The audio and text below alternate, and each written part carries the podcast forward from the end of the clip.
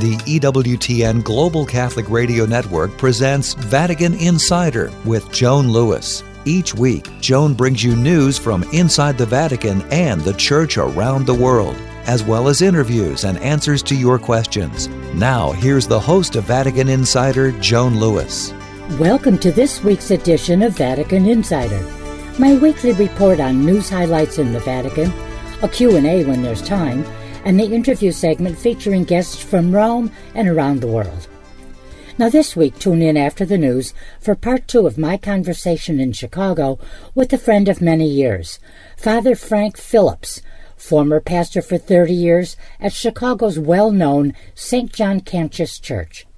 Assigned as pastor in 1988, He's always been a proponent of liturgy that is celebrated with reverence and with great attention to the rubrics as established by the Church. And thanks to him and the current pastor, Father Josh Caswell, St. John offers high and low masses in both Latin and English. He founded the Canons Regular of St. John Cantius, who today work in three parishes in two dioceses in Illinois and offer 57 public masses weekly and hear more than 700 confessions each week. Yes, you heard that right. Now, the highlights of the past week in the Vatican. The Pope had a great number of meetings this week, including both private audiences and those with members of organizations and institutions from many countries. Sunday, October 16th. At the Angelus, Pope Francis made the surprise announcement that the ongoing Synod on Synodality that began last year and was due to end in October 2023 will be extended to October 2024.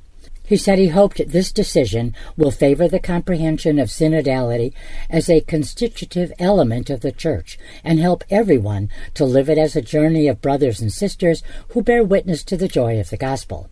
Following the Pope's announcement, the General Secretariat of the Synod released a press communique to explain the decision saying the 2018 Apostolic Constitution Episcopalis Communio allows for the possibility of multiple sessions of the same synod.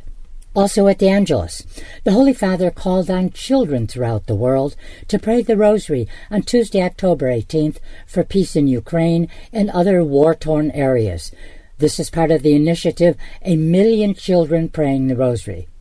The Pontifical Foundation Aid to the Church in Need organizes the Rosary Prayer every year, inviting parishes, schools, and families to pray for peace.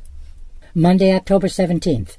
In a message to the World Food Forum taking place in Rome, Pope Francis reminded participants that in a world impacted by interconnected crises, the centrality of the human person must never be forgotten. His words were a call, quote, not simply to feed the other, but to give ourselves in service to others, in a spirit of fraternity and solidarity that must inspire relations between individuals and between peoples. The October 17th to 21st Forum comes in a year of unprecedented hunger. UN statistics show that conflict, COVID, the climate crisis, and rising costs have combined to create jeopardy for up to 828 million hungry people across the world. Also Monday, addressing the Cistercians of the Common Observance on the occasion of their general chapter, Pope Francis encouraged them in their faith journey, walking together following Christ, to be with him, to listen to him, to observe him. He said it's a journey that each one makes at their own pace, their own unique and unrepeatable history, but together in community, just as the twelve apostles who were always with Jesus and walked with him. They had not chosen themselves, but were chosen by the Lord, said the Pope, and it was not always easy to get along given their differences, weaknesses, and pride. We too are like that, the Pope pointed out, and it can also be challenging for us to move together in fellowship. Also Monday, addressing a group of entrepreneurs from Spain, Pope Francis described their presence as a sign of hope. He noted that we are living in an era with well known economic and social imbalances adding that there is an urgent need to propose an adequate economy to help solve the major problems we are experiencing worldwide. The Holy Father went on to express three ideas he considers relevant for their journey as entrepreneurs. Be prophets, work on your spiritual health, your relation with God, and do everything with love. Wednesday, October 19th. The Vatican announced that Pope Francis will travel on a private visit to the northern Italian town of Asti in the Piedmont region on November 19th and 20th to celebrate a cousin's 90th birthday. He will spend the night in Asti and then on Sunday, November 20th, will preside at Mass at 11 a.m. at Asti's Cathedral to meet the diocesan community that his parents left when they emigrated to Argentina. Francis will return to the Vatican that afternoon. Also Wednesday, at the general audience, in the presence of a large crowd of pilgrims, Pope Francis circled a sun-splashed St. Peter's Square in the papal jeep, giving a ride to five schoolchildren.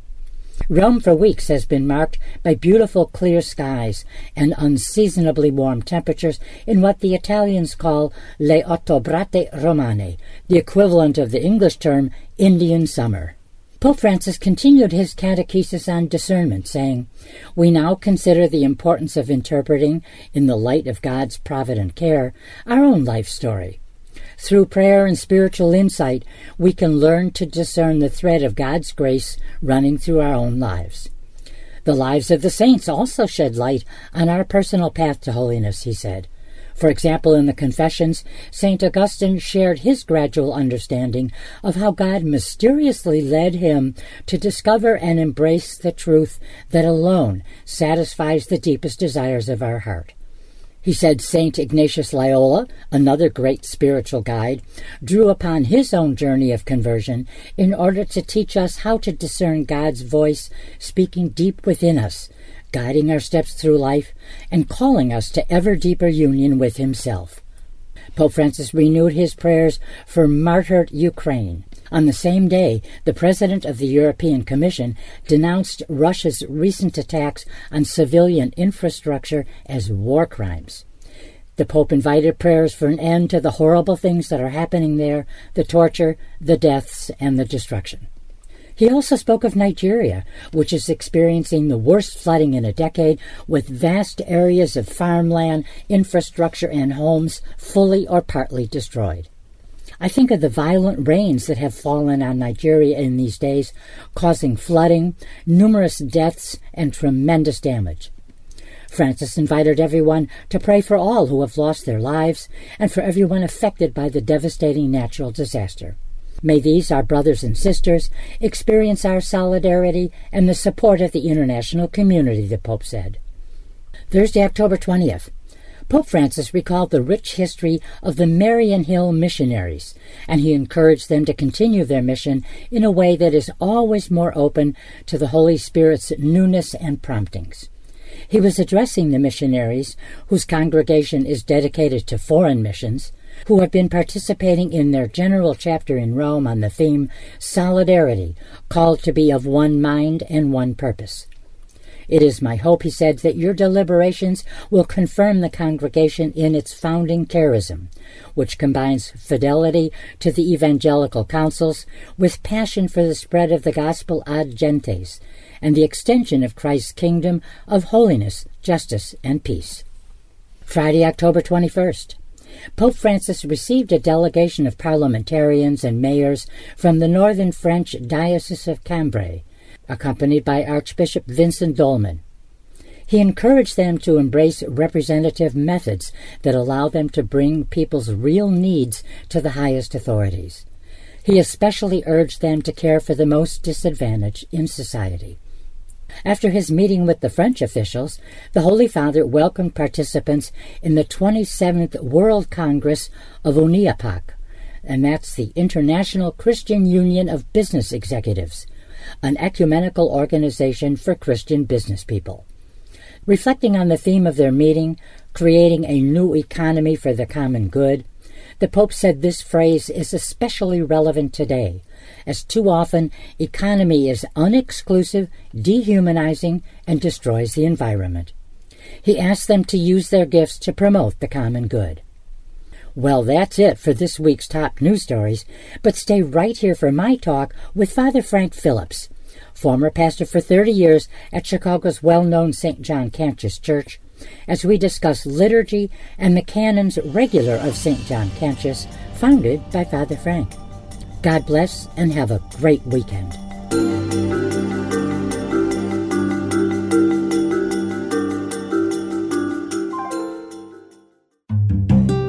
He is honored by the Church as a saint with the title of the Angelic Doctor. Matthew Bunson and the Doctors of the Church. St. Thomas Aquinas wrote a basic textbook for young theology students that became the Church's most famous guide to the faith, the Summa Theologica. It helped him earn the title Doctor of the Church. He died in 1274. For more about the Doctors of the Church, visit doctorsofthechurch.com. Faith is a precious gift from God. As the largest religious media network in the world, EWTN has an important role in educating others about our Catholic faith and spreading the good news of salvation. We invite you to explore our numerous pages of historical faith documents, prayers, teachings, and other current issues in Catholicism today. Visit EWTN.com and click Catholicism. EWTN, the Global Catholic Network. Welcome back to Vatican Insider. Here's Joan Lewis. Welcome back to part two of my conversation with Father Frank Phillips, a longtime friend and former pastor for 30 years at St. John Cantius Church in Chicago. As you heard last week, he had always been a proponent of liturgy that is celebrated with reverence and with great attention to the rubrics as established by the Church. And thanks to him and the current pastor, Father Josh Caswell, St. John offers high and low masses in both Latin and English. Father Phillips also greatly enhanced this solemn liturgy by the rich musical tradition of the Western Church. He revived many devotions, including Vespers and Benediction, the Corpus Christi procession, Stations of the Cross, the St. Joseph and St. Anne novenas, Tenebrae, First Friday and First Saturday devotions.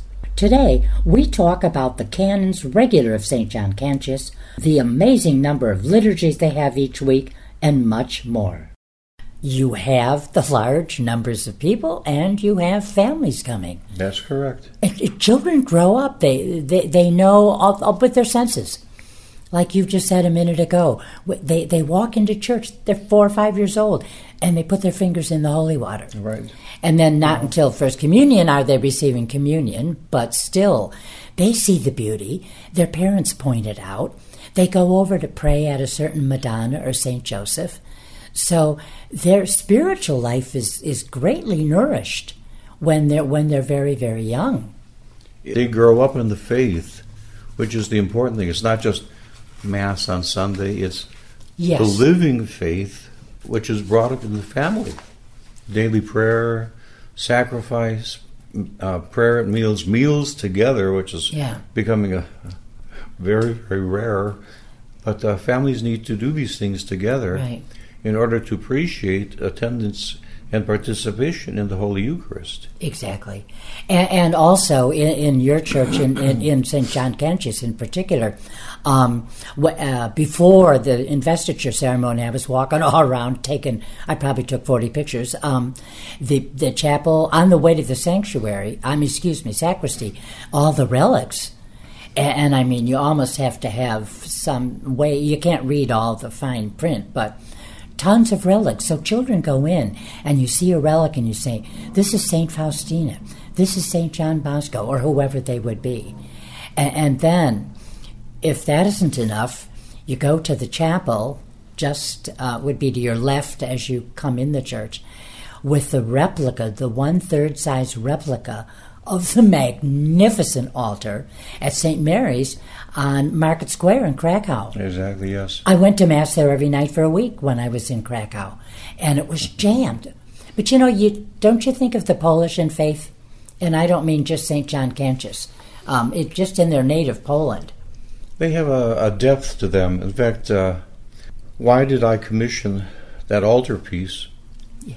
Because uh, the parishioners who built our church were from that area of Krakow. Uh, and maybe the last thing they saw was that altarpiece. oh yeah, And so when I had that altarpiece, the Wit Stwosz altarpiece, uh, commissioned, it was my chance to have a votive offering for the faith of those early parishioners, Yeah. the builders. I think of Poland, uh, been there a number of times in recent years, but I definitely think of Poland and faith. And, uh, Father Frank, when you think about it, when Poland was not even a geopolitical unit, uh, the entity, it was held together by the Catholic faith.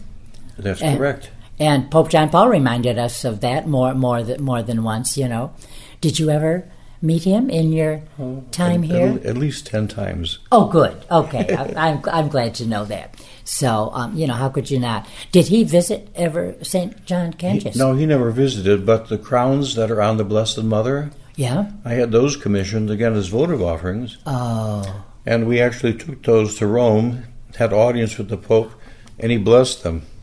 Oh, wonderful. No, they're beautiful. And just yesterday, the Feast of Our Lady of the Rosary, they had the rededication of the altar. oh, So it was done, you know, so many years ago with new crowns. And now the altars, everything's all been restored Yeah. to the former beauty. oh. Uh, when you walk in in the church, I hope my pictures do it justice. When you walk in the church, you just kind of intake of breath, the the beauty, the solemnity, and I forgot to mention this at the beginning, but I love the cornerstone. What's written on the cornerstone of St. John Cantius? Awesome is this place. It is the house of God and the gate of heaven. I mean, Father Frank, that should be on every church. Yeah, above the door. Above every door, yeah. Yes. And it's so strange because the, the facade of the church is so solid, you know, it's massive Yeah. and very cold. Almost, But yeah. then you walk in, oh, and you have all this beautiful, yeah. the colors, the wood, the Exactly. stained glass. Even the stained glass is miraculous on how they designed it. Really? The north side and the south side windows balance out so the light, when it comes down, blends. Oh, my God. So they use colored glasses to make that illusion. Oh, and they're beautiful windows. They really, really are. And I know they're making some more windows. I was shown a stairwell that had to be recreated, and some glass windows are going to be figuring Gabriel, Michael, and, and Raphael. That Three. I don't know. I couldn't Yeah. say. But I think that's a, that's a fairly recent um, project. Now, we talk about the canons regular of St. John Cantius Parish. And um, tell my listeners what a canon is. I think Well- they just know priest, bishop, and cardinal. Right. Uh, a canon regular belongs to a community of men or women, and what they do as canons, they observe what are called the the canonical offices. So that's like uh, in the present language, the office of readings, morning prayer, midday prayer, vespers, compline, and so on.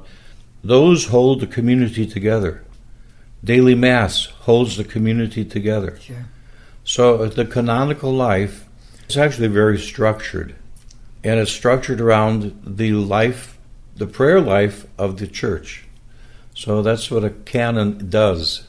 And how would you say um, someone just stepped out of a pew and said, So, Father, what's the difference between Father and canon?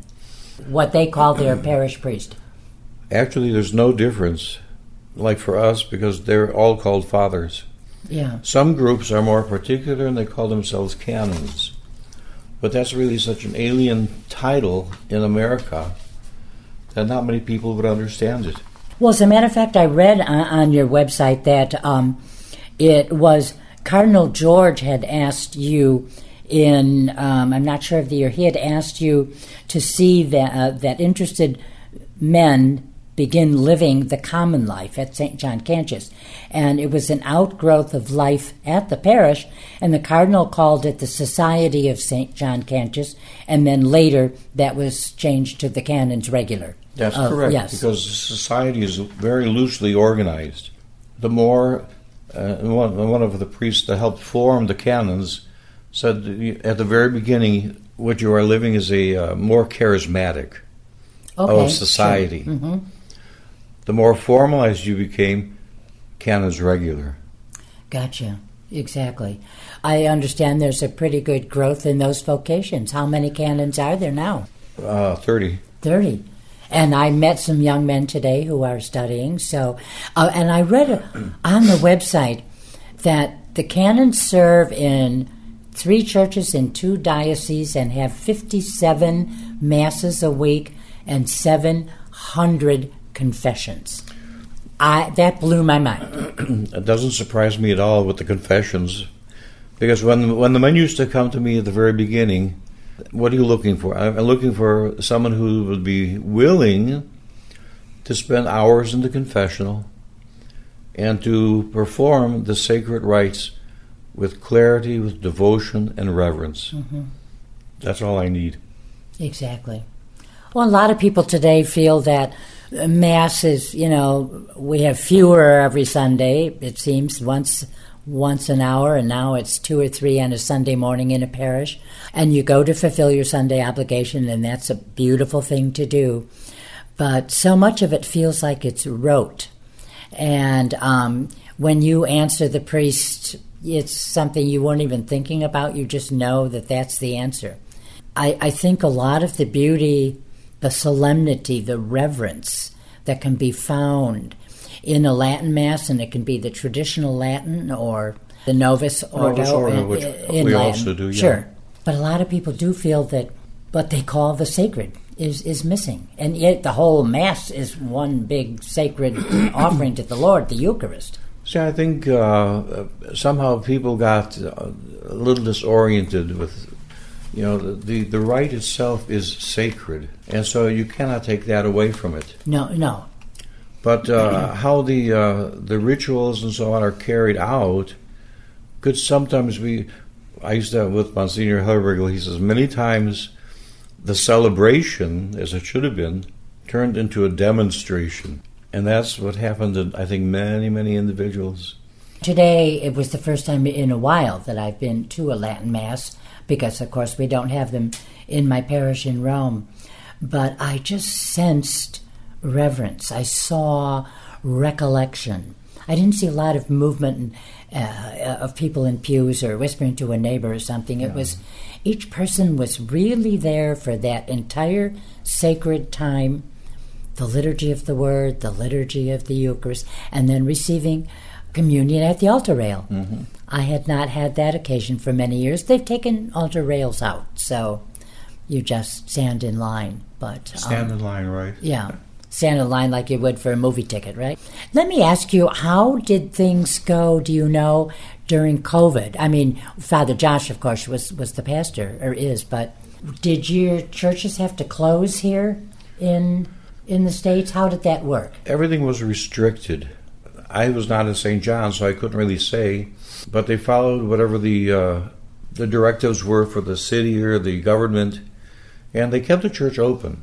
Mm-hmm. Many churches just shut down, which was, I think, in my mind's eye, a big mistake because it is in those moments that people needed the faith to oh, pull yes. them through, you know. But that's, you know, water under the bridge. But many people's faith has either been strengthened by their perseverance in living the faith, yeah. Or in the case of not living the faith, their faith has become diminished. Now, did the canons, did Father Josh do um, online oh, Zoom? Yeah. Joan, you hit the nail on the head. Years ago, I wanted to do live uh, streaming. Streaming. Streaming. I didn't know what that was. Yeah. And I actually, many years ago, I had an individual willing to pay for the cameras, the lights, and everything. But we needed to do all new electrical, and, so, and I thought, oh my God, this is a fortune. Yeah. So I, I couldn't do it. But, you know, thanks be to God, because of the COVID, and this is a, kind of a, a good result, they went online for all the masses, the vespers, and so on. Wow. They've extended the the uh, the boundaries of the parish globally. Sure.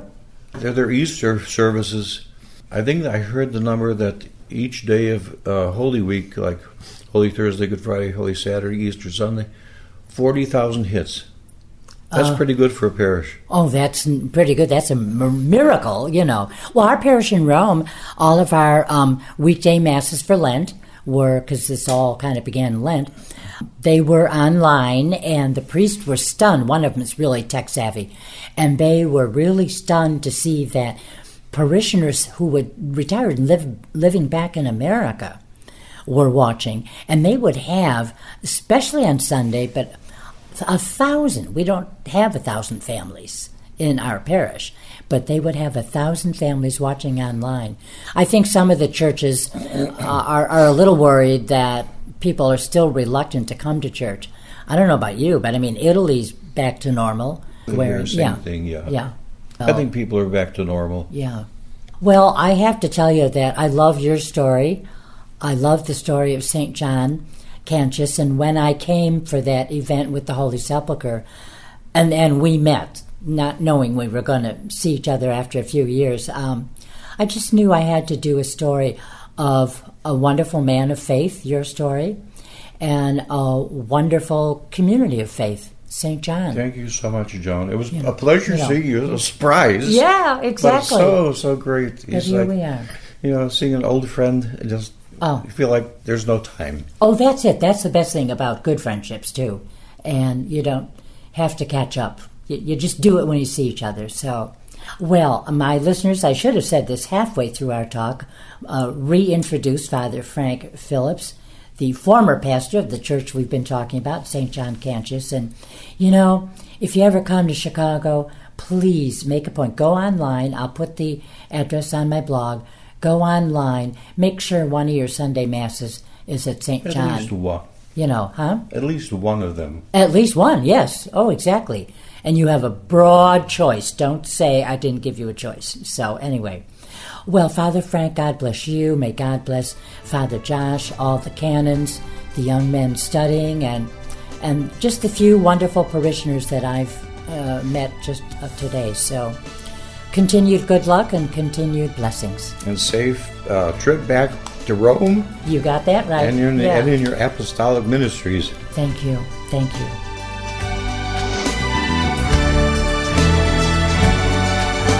For more information on these stories or to check out Joan's blog and to ask her a question, go to EWTN.com. That's EWTN.com. Thanks for listening to Vatican Insider on the EWTN Global Catholic Radio Network.